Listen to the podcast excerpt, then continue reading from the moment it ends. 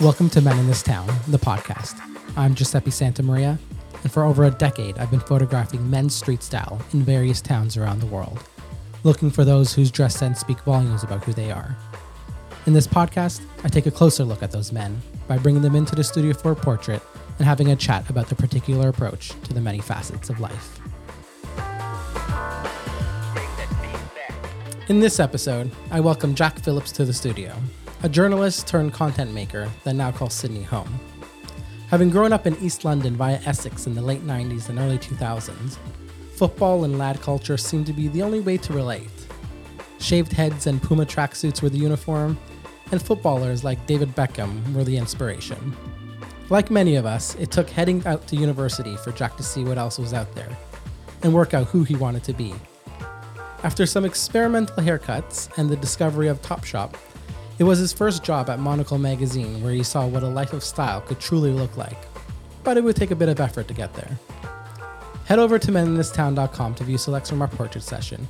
And in the meantime, I hope you enjoy the conversation that took place.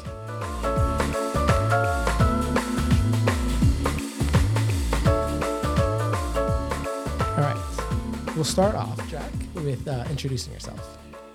Okay. Name, age, and what you do for a living. It's nice that you want you want the bio. Yes. my um, my name is Jack Phillips. Um, I am. I still have to count up from eighteen, so it just takes me longer every year to work out my age. I'm thirty three years old. Um, I am originally from London, um, now living in Sydney, and um, I suppose I have a kind of a. I'm I'm a journalist by trade and a content maker um, by job now. what uh, was life like growing up in London? It was kind of interesting because I was I was uh, I'm originally from uh, a part of East London called Walthamstow, which is kind of quite cool and trendy now. It's just next to kind of Shoreditch area. Oh, Um, okay, yeah. But it wasn't so cool when I was younger. It was um, Shoreditch was kind of the cool place to be, and Walthamstow was the the shithole. More Um, north or? no, it's just east. It's just East, literally okay. the, the, a little bit further out of London. So it's like two stops on the central line. It's kind Right. of one of that thing. You just you yeah you got Liverpool Street, which is kind of classed as the Middle East in terms of it kind of still being central London, but Yeah, the yeah. eastern part. And then you just follow the central line out. um, and then my family kind of moved um, moved out towards uh, Essex Way. So we were kind of on the fringe of London. So I kind of did a bit of both. So East London and then kind of suburbia, which is now been made kind of famous by a reality TV show called The Only Way is Essex. so I kind of had a bit of a. Does it kind of live up to the reputation of? Man, I lived I lived in the holy triangle. Like hard, when the first season came out, we were we were at school. We were just left school. I think I was probably at university, and I- I saw there was just all these kids that I went to school with. I was mm. like, this is random. I think it was one of the. It was the first kind of TV show of its ilk. Yeah. So now it's kind of run of the mill. There's a million shows that kind of follow the same thing, but it was this thing that was kind of half scripted, half not scripted. Real people that exaggerated lives. So it kind of felt a bit real uh, from a viewer perspective, but you see them driving down the road and then they'd turn left into their house, and I'm like, that's a 25 minute drive. Yeah, yeah. They've just cut that. Um, you know, they go to nightclubs at 9 a.m. in the day to like pretend, but it was the real nightclub. So it was kind of an interesting place because it was, uh, yeah, it has a very particular kind of culture. So Yeah. you get the East London accent. It's very thick, very heavy, but it's very like kind of blingy, new money. Yeah. So um, used to wear everything. There was no such thing. So my uh, my partner's from North London, so it was all very understated. You kind of wear Converse, and you wouldn't wear any of your cash. Whereas if you owned, you know, if you had twelve pound in your pocket, you uh, you had a fifteen pound bangle on to show it. You know that kind of thing. So what? I guess what was the influence like when you were growing up as a, kid going to school? What was that like? What kind of things were you interested in? sport was always a big thing. Football cultures was, you know, sort of 90s football culture was a big thing. So that kind of uh, weaved its way through just how you met people in terms of you met people playing sport, you met people playing football. Um, all my friends play. Even if you weren't very good at football, you still played football. You still talked about football. It's like the centralizing anchor for society. So you go to the pub, had nothing to talk about. What's your common ground? What team do you support? So it, it- it's you know similar here with the AFL or rugby. It's one of those um, kind of things, which is kind of interesting if you've got a, a broader interest. It takes a while to kind of find those people, you know, kind of get out of it. It's usually if you're getting out of Essex in order to kind of find um, find your vibe. Yeah. And did you play as well? Yeah, I played. I mean, Played. we all played, man. Yeah. It was one of those things. It's like we're all some sort of semi-pro that could have made it but didn't. If only we didn't have dodgy knees. Eh, like half of your friends kind of did make it. Um, so yeah, sport was a was a big thing, and, and and it kind of was prevalent through you know the fashion and everything we wore. So we had all that Yeah, right. Football, like both our ears pierced, shaved heads, but then we'd wear like, you know, Puma tracksuits, but there'd be brand spanking new and socks over the tracksuit bottoms and be So stuff now that's kind of called the, the nuanced lad culture that's kind of back in fashion. Yeah, yeah. Or like chav culture, which is, you don't really have, it's not really called chav culture here, but ch- that, that sort of like really working class and Yeah. proud of it. Everything's kind of crystal and like flat Puma tracksuits. And that's uh, like an interesting kind of introduction to fashion, isn't it? Where you don't necessarily think about it at the time, but the sports culture definitely has an influence on kind Mm. of what you wear, and especially now, like you see that kind of older now, looking at the kids doing it the same way. I wonder if it is actually the sports that influence it now, or if it's more kind of, I don't know, the the celebrity sports culture that kind of influences it. Yeah, it's an interesting thing is sort of writing about these kinds of things a bit later on in life from a from a men's fashion style point of view. Um, it was all referential, so it was kind of this like looking back with rose tinted glasses kind of look. So at the time, we it wasn't. I mean, when you were 11, 12, 13, it wasn't a a, a a fashion choice that you were trying to align with these group of people. It's just what everybody wore. So that's what you wore because you didn't really because the, the the other angle was counterculture. So it was like the kids that are into grunge, and they were called grungers, and they'd wear like baggy trousers. So they're the ones that really wanted to stand out. And from my perspective, everybody else was just wanting to kind of blend in with the mass markets. And so you know, Oasis were you know top of the stereophonics. So it was all kind of like semi bandy.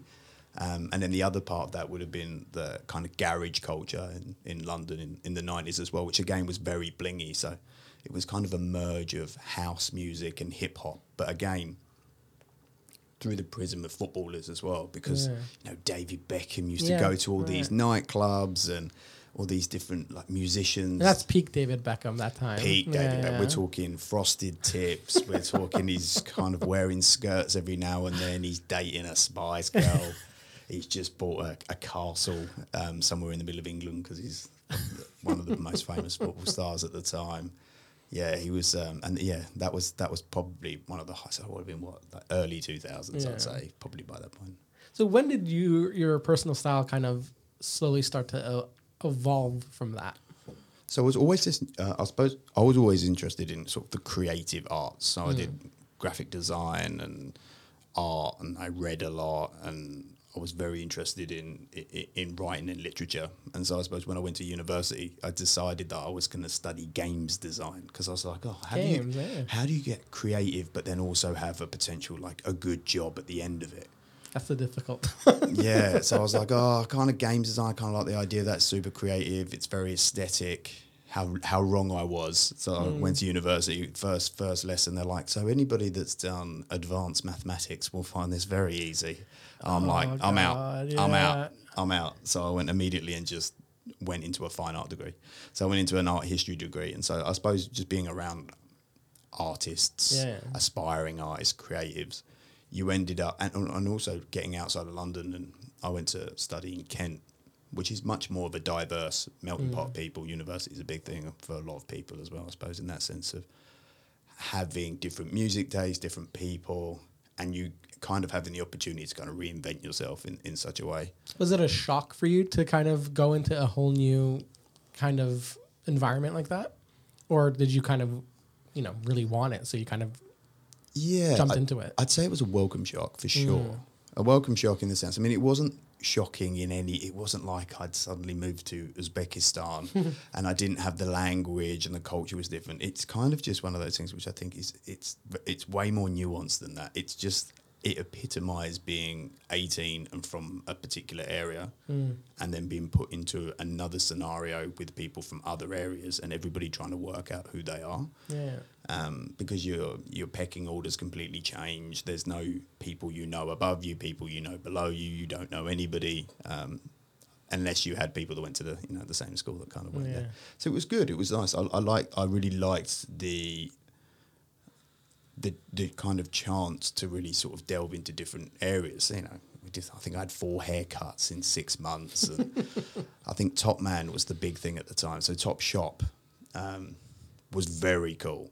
So it was like it's what everybody was kind of wearing. So it was affordable fashion, but they had these brightly coloured block tees, and you know I kind of grew up wearing very low slung t-shirts and things. It was all kind of very, very chesty.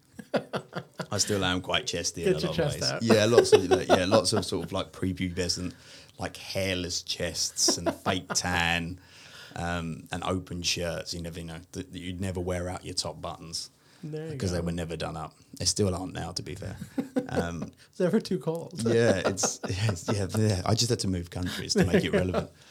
Um, yeah, and so it was a it was a, yeah it was an interesting in kind of place to be in and kind of grow up for, to, for a second stage, I suppose. And how did it kind of get to where it is now? And what? How would you describe your style right now? Oh, it, it's changed a lot because I, I suppose I went from sort of studying art history and being creative in a practical sense. I used to kind of make work as well as write about artworks, and then I wanted to become a journalist because at the time it was like it was a same sort of thing. It was an environmental change in the sense I kind of wanted to be an artist or I wanted to be uh, a, an art writer. Right. Okay. But it was the height of the GFC. The first thing that goes is the art market, and there's literally three Ah, publications in the entirety of the UK that write exclusively about artwork. And if you try and write for a newspaper, you've got people like you know Sexton, who works for, uh, who's literally been exclusively the art writer for the Guardian for like forty years. So you're literally just you're aiming for three jobs in the entire country, which Do you during the think for GFC such a big, great. yeah, for such a big country, yet still limited kind of I jobs mean, there? There's a passion thing, so you can go and write for the equivalent of you know like the Brag or you know these different publications that kind of write about artwork, but you're not really going to get paid um, a career salary. It's more of a passion point. Um, and so I ended up moving into lifestyle, like men's lifestyle, or, or just lifestyle in general, um, and started working for Monocle. Um, What was that like? I'm a I'm a fanboy of Monocle, so it's like that's kind of one of the the things um, that a lot of people would like. Wow, that's an amazing kind of position to be in. What did you do there exactly? so I start I started as an intern, so I, I, I was lucky enough to have a hookup, and they what year was that? That would have been 2009, Okay, I'm guessing. 2009. When did I graduate? No, no, no. It would have been 2010. it's harder and harder. To Oh god, yeah. It was two, it was 2010 because I was I was trying to find internships all over. So I was interning. I interned with an artist called Leanna Lang, who's quite well known in Europe. She was she was incredible. So I was kind of like an artist assistant. I was working for my cousin in Tottenham, fixing Hoovers and Henry like Henry Hoover's um, cleaning machines and floor Yeah. buffers just to make some cash. And he gave me a free van so I could drive around in like, like just trying to make your way. And then I'd go off and do internships. Did a couple of newspapers. Um, and then I got a hookup for, for, through my uh, my partner's dad, who knew the executive producer of Monocle. It's always who you know, and she kind of got me in the ground floor. And I turned up to my interview in like a a black, ill-fitting top man suit with white socks on and a pair of like really pointy winkle pickers, which That's became a that- running joke after like years later when I was speaking to people there. They're like, "Yeah, if this guy turned up," because usually it would be the son or the daughter of an ambassador from hmm. somewhere who's wearing exclusively like Acne or some sort of Japanese brand. They're you know from Colombia, live in Belgravia, and speak twelve languages. Right. And there's me who's like, Jesus, it's taken me about 45 minutes to get here on the train. It's a bloody nightmare. and you were in Top Man. And I'm wearing top man. I mean, which at the time was probably you know top for you. yeah, well, it's, it's just one of the. It's, I suppose it's just a product of where you're from and, and the price point that you work at from a fashion perspective. But I suppose from a monocle perspective, that kind of really introduced me to probably just in terms of different types, you know, Barena jackets and deconstructed blazers, just because that's kind of the vibe. It's an independent publication that was very, very much um, led by um, a, a journalist and a publisher called Tyler Brule he's still the publisher now, and he has a very, very, very particular type of aesthetic and way that he approaches everything that he does, which was super interesting because you knew him. It wasn't a, it wasn't like going to being part of a magazine where it was owned by a conglomerate and there was a board and the style was dictated by whoever the fashion editor was at the time. It was very much an, a, a kind of uh, physical version of his take on life. And did you know that going in? Hell no, I didn't even know No. what Monocle was. Yeah, I was wondering. No because it was it would have been early days. It just looked like a magazine that looked like it kind of took itself quite seriously. Yeah. So I was like, okay, that, that kind of looks good. Oh, they talk about international affairs. There's a bit of art in there as well. I kind of had this idea that I'd go in, and the the uh, the culture editor at the time was a guy called Rob Bound, and I was like, I'll just go and woo him, and he'll just give me like 25 pages a month, and I'll just go and write about whatever I want to write about, and I'll just go to LA and or do art Basel. yeah, like a good confidence kind of oh of. yeah, yeah, go in, go in, dick swinging for sure.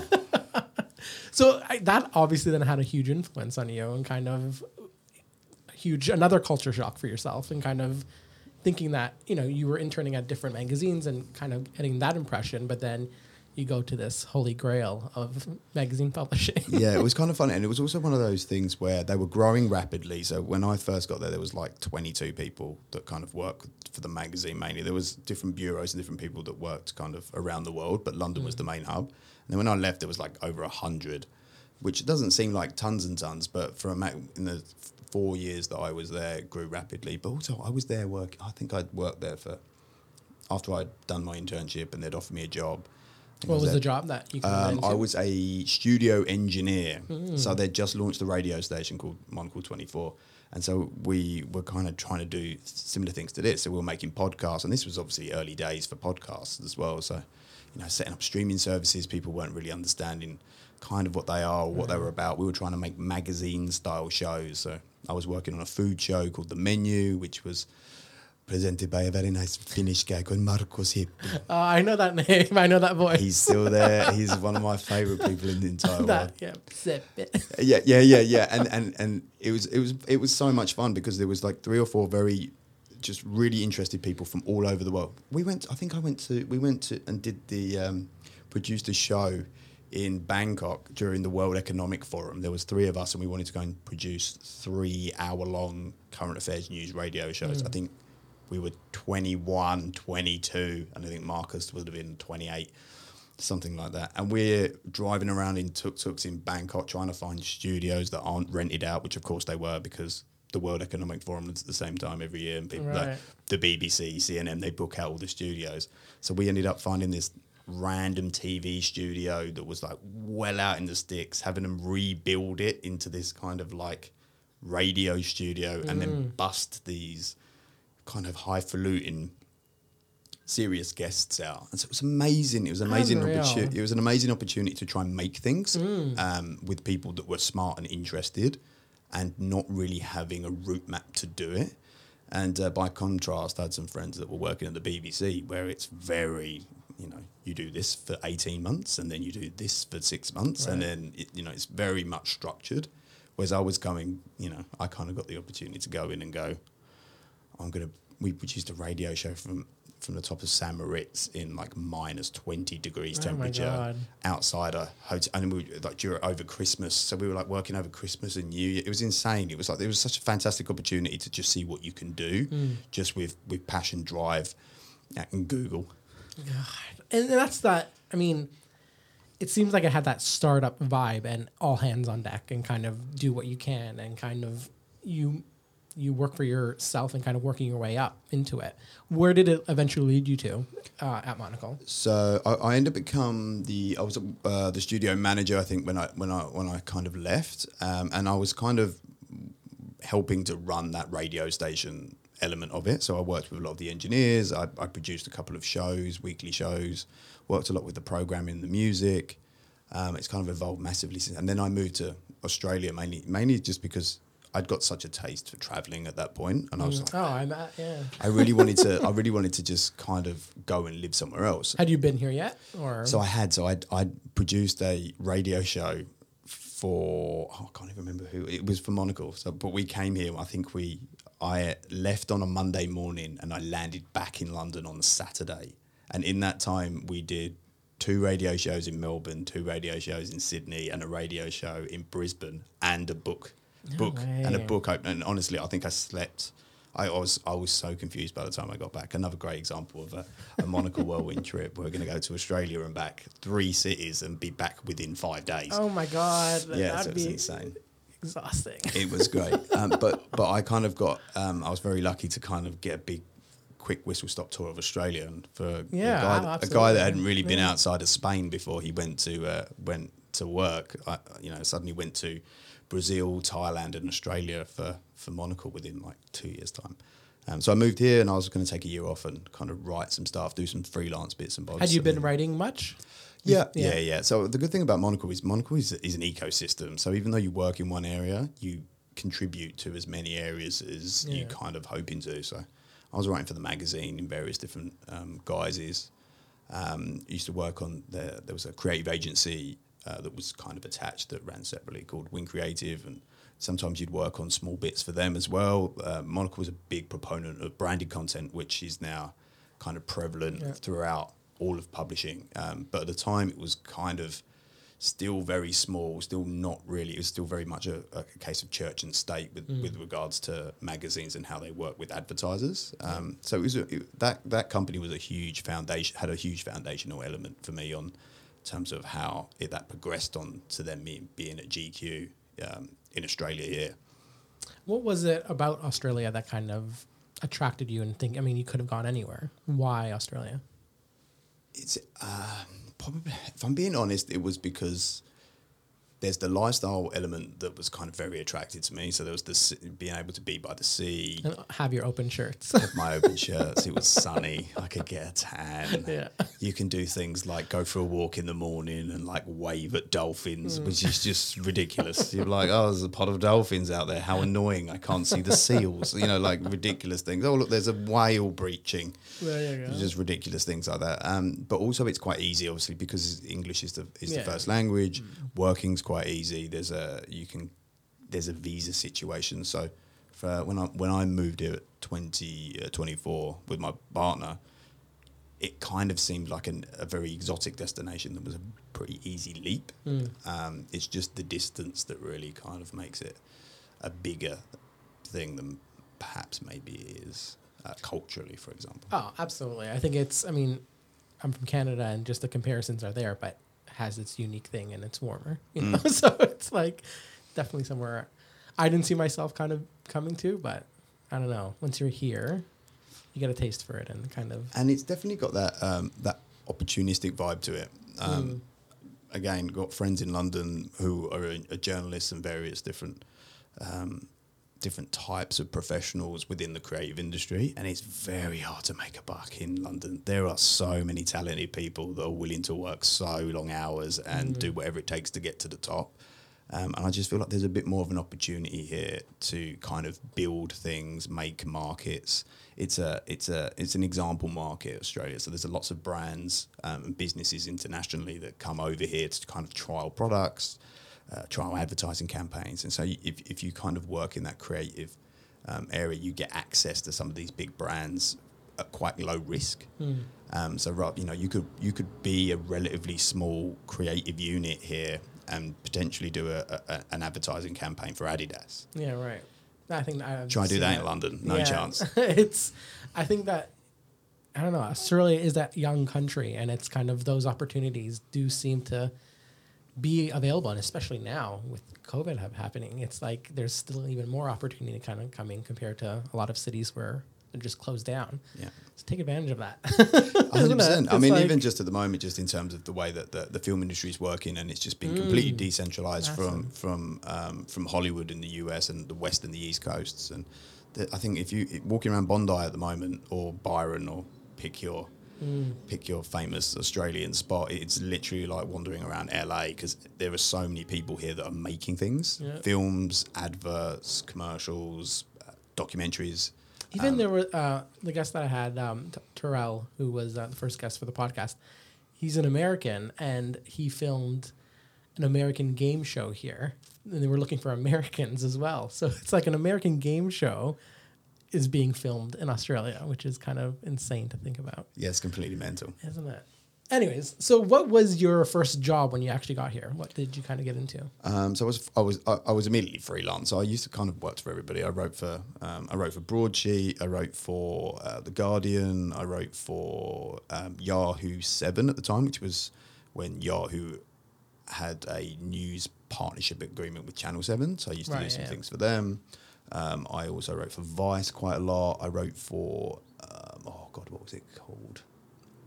It was another paper publication, Flavor Pill, um, which was like another timey out kind of thing that was an international uh, brand. Um, I was writing for Monocle. Um, I did a few pieces for GQ back in but British GQ, um, and I was kind of just gigging around, really, just kind of trying to find my find my way and find my feet. Australia is a very expensive country to live in if you're Oh, not yeah. earning Australian dollars. So the um, it, it, yeah, it's kind of hard to earn international dollars and then spend them in Australia, for example.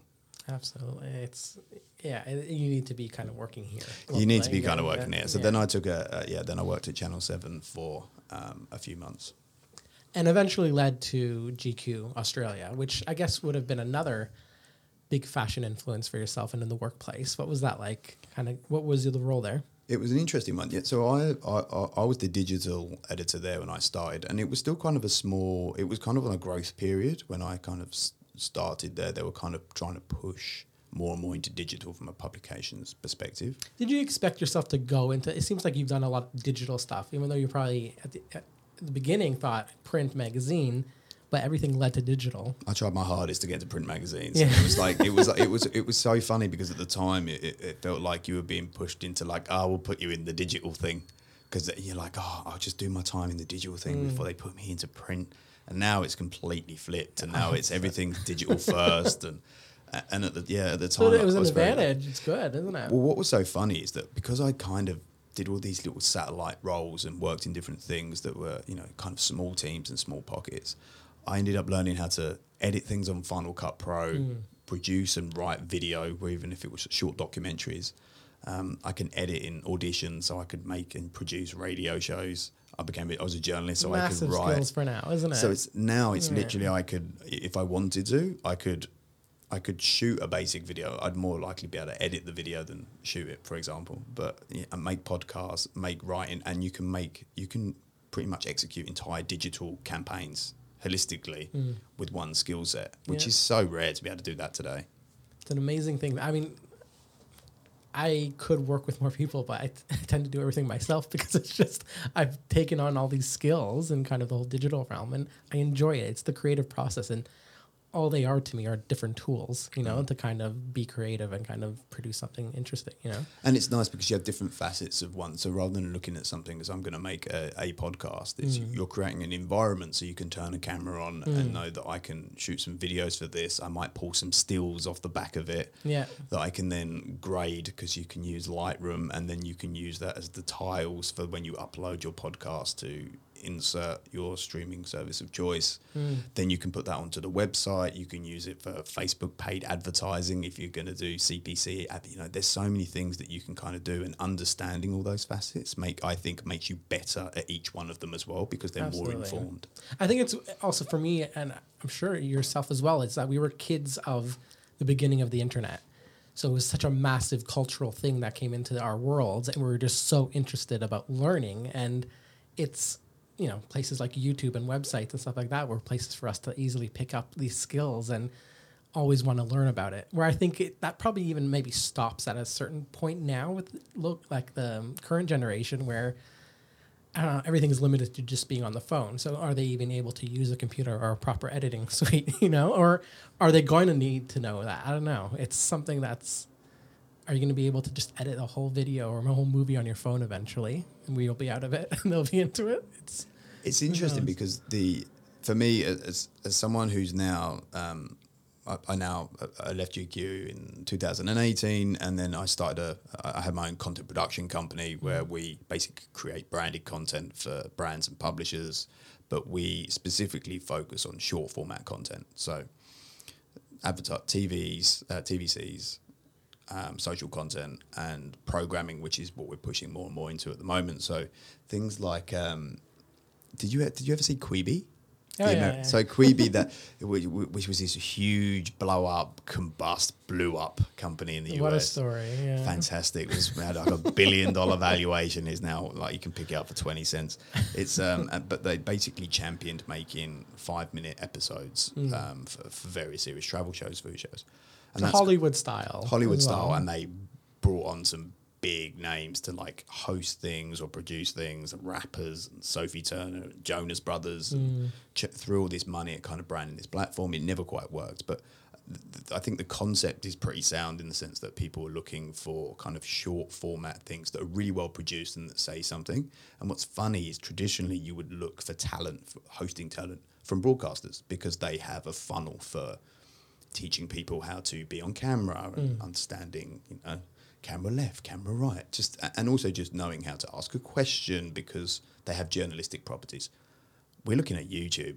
We're scrolling through YouTube, looking at YouTubers, going, "This person has a natural affinity for telling stories. Is obviously interested because they cut, shoot, and edit everything themselves, and they're, they're just they're bombastic and they kind of understand um, they understand this kind of modern or th- this current drive and urge for content and storytelling in a new way. So it's it's kind of an interesting. It's funny because it still makes me feel a bit old sometimes because I'm so like I'm not the I'm not the TikTok generation. No. I like I like something that's kind of a, a, a, a sense of editing. Mm-hmm. I like I like someone's about this even if it's scripted or unscripted, but there's a structure to it and a, a level of professional execution against it. a little things. bit more polish. Yeah, and I like that, and I, and I, I can see the value of the, the the kind of TikTok thing, but it kind of just I don't fall into TikTok holes because it kind of just goes straight over my head. Um, but it is kind of interesting seeing how things have moved on into those. That there were some areas that skips me, Yeah. and there are some creators that you know I've met along the way that are 13, 14 years old that. Are, yeah, man, they're shooting and editing. The funny thing is that iPhones now are almost as good as professional grade cameras. Oh my god! I mean, the stuff you can do with it is. Well, we insane. stick. We, we now use iPhones as GoPros. We stick hmm. iPhones on things to to capture raw and HD video. It's it's actually insane, and for fifteen hundred bucks, the equivalent would be twenty grand. Yeah, no, absolutely, and producing it in Dolby Vision and sound as well now with the new ones. It's kind of insane. So you, you mentioned you started uh, your own company called Snackable, Snackable Media. What kind of encouraged you to kind of go into that direction? It's prob- probably like anything that I've done or anything you've done. It feels like an evolution and natural progression to doing things. And so I'd spent time in an independent publishing house, kind of learning a trade craft, and then I'd spent more time in a, a more corporate publishing house via News Corp and GQ, um, and, and had a lot of exposure to much more from a commercial angle in terms of campaigns and creating projects for brands or in collaboration with brands. Um, and it just kind of felt like somewhere that I wanted to push, where it was didn't have to be through the prism of one publishing house. So, for example, GQ. Um, it, it wanted to create things directly with brands. Wanted to push more into programming, um, and you know, I wanted that entrepreneurial aspect of being able to create and build something that was intrinsically mine um, as well. Um, and, and kind of bring. To, I was quite lucky. I say lucky. It wasn't. It wasn't really luck. I built a great network of creatives that I used to work with a lot, and I kind of wanted to do that more. So I wanted to work with directors and videographers, and sound designers, and musicians and actors, and real, real people in inverted kind of, uh, commas to kind of create things more and be more out of the boardroom and more kind of on set and on location, trying to create stuff that didn't exist. Mm. You liked to be kind of hands on from the beginning. So yeah, probably. that's Yeah, probably to a fault. I was talking to a producer the other day who's going to come on and work on a project, and she was like, "You sound like you're a bit of a control freak." I'm like, "Ah, kind of, but like, not really. I just, I just, I, I enjoy it so much that it's hard to like hand off. I I'll hear give you, you, the, I'll give you the paperwork, but when you're talking about location scanning, I want to go. so it's, it's kind of an inter- yeah, it's kind of an interesting, um, it's an, it, yeah, it's an interesting move as well because we have, there's different facets to what we create. So there's like really product driven heavy TVCs, which could be about an app or you know, a, a, some sort of banking loan or an insurance company, which are much straighter, um, which are can have be almost as fun as shooting a fashion campaign, um, which had s- sometimes looser uh, creative restrictions, Yeah, shall we say, in terms of you can make things spin and you can be a bit more cinematograph- uh, cinematography about it. You know, you can get these epic wides and stuff. Whereas with product, it's like, is the iPhone, you know, is the iPhone perfectly aligned to the product that we're talking about? Right. Should we get a different tap on the phone? I think we should get some variations of the tap. and should we swipe up or swipe down? Mm, I'm not sure. Let's get both just in case, so we have room in edit. You know, things like that. It's kind of a different thing. all those details Yeah. there. Jeez. So uh, having your own thing and having your own business, I, I find it for myself, my mind is always kind of on and kind of in business mode, and there's never really a stop. Where do you manage to kind of have your free time? What What do you do when it's kind of a little bit more downtime and not thinking about work? What do you get up to? I do like working. Yeah. So that's the thing. So I do enjoy making myself busier than probably I need to. I'm not very good at being slow and just going, oh, I'm gonna have a I'm gonna have a slow day. I'm like, nah, I like my day to be filled with stuff. Like even if it's like errands, like I'm gonna do an errand day. Yeah. Um, but I, I, I like I like being outside. I like doing things like you know, I'm a man of many hobbies. You know, spear guns and Spear guns. Spear, honestly, spear gun, spear fishing. Because you live, by, I live by the sea as well, and I've got friends that kind of do different things, and you kind of accu- accumulate things. You know, like bodyboards, surfboards, motorbikes. Lots of adventurous things. Yeah, diving. I did my dive master. Uh, so I, I really like the sea. I like being under the water. Um, I started doing triathlons, and I like expensive bikes, Of bike? just like carbon fiber Right, racing yeah. bikes with drop handles and and, and ceramic disc brakes, um, those kind of things. nice. So I do like being active. I think that's that's kind of a big thing for me. And the city lends you kind of the opportunity to be very and it's one of the advantages of you Mm. know you can we, I can get up on a Sunday and and, and go and th- do three laps of kind of Bondi with with some friends of mine and, and swim kind Mm. of backwards and forwards, which seems pretty mental as someone who kind of grew up in East London that you can go you'd, you'd actually get up at purposely get up at five a.m. to go for a swim in cold water. Seems Oh a bit strange. God. Um, so that's kind of good, and I like to travel. So you know, even a year ago, uh, a part, uh, my partner and I, we, we kind of took ten months, kind of, I say off. We didn't take it off. We just went traveling for ten months and tried to work as we went. So I lived in Canada for three months. Uh, kind of spent three months traveling around Europe, three months in London, um, and then kind of came back just before COVID hit. So we were quite, we, we were lucky from a timing perspective because we'd spent a year almost traveling exclusively, and then got locked down for a year. So Mm.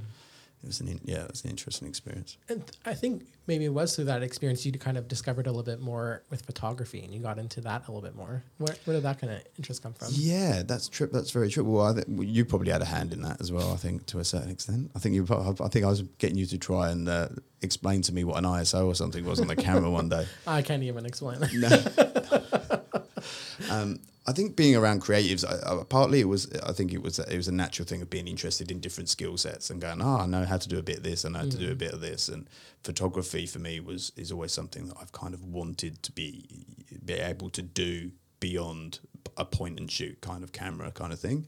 Um, used to work with a lot of fashion photographers and um, or stills photographers from projects that we were working on.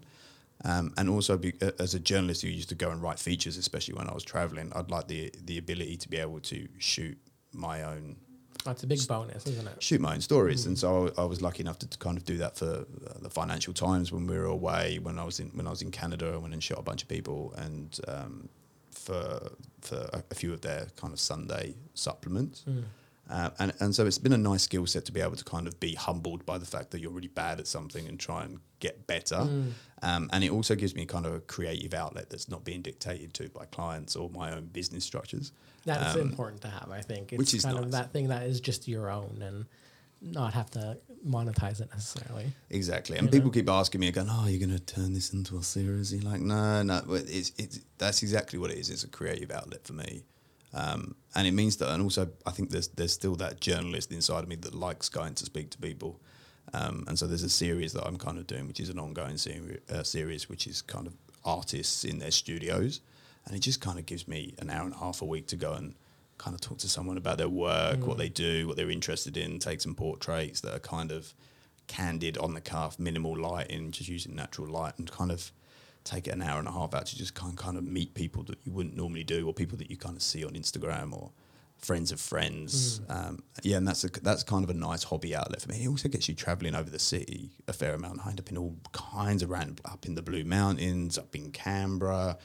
Um, obviously, a lot's around Marrickville in the inner west where there's a lot of studios. Um, and you kind of build this little kind of cool network of creatives that isn't, yeah, it's completely separate to kind of my working life. Mm. It gets you out of your comfort zone, I think, and it's that thing of. I mean, I know whenever I do interviews or whenever I do shoots, it's kind of I always get this big boost of inspiration from their stories and kind of just kind of wakes up things again, and I always get excited. So That's nice, and it also gives me. Uh, I I um, I, I can't, I'm constantly looking at looking at things, so like photographs or videos, things I like, and then I, I kind of want to try things out, and it gives me an outlet to kind of purposely do that. It's quite hard to get your friends to do things. But uh, you know, like last week, I signed up to a Greg Williams. Um, he's got a Skills Faster course. So Greg Williams is a he's a really amazing photographer that kind of shoots on. Um, he usually has four Leicas kind of strapped around to him, and he does all like the uh, the red carpet award shows, and he gets these Oh, right, yeah, amazingly candid photos of ridiculous people. In, you know, Gary Oldman swinging from a chandelier at the Golden Globes backstage. He's got I don't know like. Brad Pitt winking at him from about thirty centimeters away. He's kind of this kind of industry and so I've kind of and been it, doing you need to have that kind of that personality to kind of be able to get your subjects to kind of work off of you as well. Exactly. He's great at that. And so it? I was like, man, for 49 bucks, the guy's going to tell me how to do it. so, this is, what a steal. It was 79. Got massively targeted by like Instagram ads. It was great. Um, and, and he's got like a 10 minute course, which, you know, is, is pretty lo fi, but he kind of goes through his approach, what he does, his little tricks of the trade, you know, how he lights subjects, what he looks for. I mean, some of it's kind of industry standard stuff of, you know, key lights and lighting from the back and trying to get sort of atmospheric cinema. Uh, but he does these, he's got these great tips of how he goes, oh, when I see before I see someone, I, I kind of have my camera and I'm, I'm I'm not giving them my eyes, so I'm trying to sort out my settings, and I know that I want to shoot that I want to get their recognition at 1.5 meters. So I will look at them and I'll keep walking to them and walking to them. They're kind of ca- trying to catch my eye, and then as soon as I'm ready, I'll be like, bang. Yeah. So he's like, he comes in, and that's kind of like, wow, that's amazing. It's all these little tricks that he does that kind of gives you those things, and then so much more than just the technical stuff. It's all about kind of the way you work it. Exactly, because you can go and you can go and watch the YouTube videos of like you know guys who work in camera shops that are absolutely technically amazing. You look at their shots and you're like, yeah, everything's in focus. and it's a bit. meh. oh god, yeah, like oh Jesus, or, or it's something like a coffee cup. They're just they're, they're like you know practicing the technical Yeah. aspects, but he's he talks about you know grungy, moody shots, and he's you know he shoots lots of stars and he's shot Esquire covers and stuff. But you know he's like my shots are a bit blurry. Sometimes they're not, you know, the eyes are dark, the lights in the kind of the wrong place, but they kind of say something, and that's kind of a nice. I, I do like that. Uh, talking, looking at other people and talking about other people's kind of creative work gets me pumped. Yeah, I hear you. All right, so final question: What's it like to be you right now? What's life like for you? Oh. Good, bad? Yeah, I'd say medium? it's good, man. It's good. Yeah. It's good. I mean, I'm, I'm a big fan of being a master of your own destiny. So I kind of for, for good and bad things. So, you know, it can all fall over because of Mm. you, but it can all go up because of you as well. You take responsibility either way for that. A hundred percent. And I think it's about trying to, for me, it's just about trying to surround yourself with people that you kind of want to hang out with and work with and, and, and kind of trying to build a life that kind of interweaves and interplays with each other so that you don't, I don't feel like I have work or I have, um, I have work one day and then I have no work the next day. It's kind of every day's work and every, every day's fun. Um, and my partner kind of does the same thing. She's a writer, she's a creative, she makes podcasts, she does. So it's kind of, that's, that's kind of what my focus is at the moment. It's like, how can you try and aspire to build like a, a life that keeps you constantly interested? I definitely don't know if I had the answer to that, but um, I think that's what we're all looking for, isn't it? In some form or another, it's kind of how do you just kind of keep interested and keep going. Especially at the moment, especially I think travel's a great um, it's a great thing to have, but it's also a thing that distracts you quite easily because you can look at it as you know, oh, I'm going to go on holiday in three months' time. That will be great, and you're like, well, what are you doing between now and Yeah, three months? Just oh, looking yeah. forward to going to Bali. Like it's like let's like what can you do in between? So I think we're in an environment. Good observation. I've yeah, it's the same. It's kind of I've always had this other thing that's kind of I let kind of that middle time just go to waste, and it's like no, like let every day kind of be something new, working towards something happen. You know. yeah. Yeah, well, we'll see how it all works. Well, you, know, you never know. You can start a podcast in a bathroom. Well, exactly. That was kind of the thing. I'm like, I, I usually wait to kind of get a, a sponsorship opportunity to kind of do with the podcast, but I'm like, no, I just want to kind of I stop. Oh, I don't want to wait for something. I just want to Yeah. kind of go for it, and I went for it. yeah, no, yeah, and it's bright. And The bathroom yeah, does the job. And this will be these will be one of the stories that you tell people in 25, 30 years time. I started a podcast in a in a where tiles were falling down in a cubicle that sometimes was. A, I mean, that's the kind of stuff. Rather than I went on, you know, I went on, I went to a Hilton for a week and a half, and it was it cost me seven grand. Yeah, exactly. And this was definitely um, bootstrap. Yeah, no, cool. I think that yeah, that's the thing, and that, that's that's what you kind of want to fill your life with. I think. Yeah. All right, Jack, thank you so much. I appreciate it. You're welcome. Thanks for listening to Men in This Town, the podcast, produced by Mitwork and recorded at Pocket Studio in Sydney. If you enjoyed this episode, please feel free to rate and leave a review wherever you're listening. And as always, thanks for your support.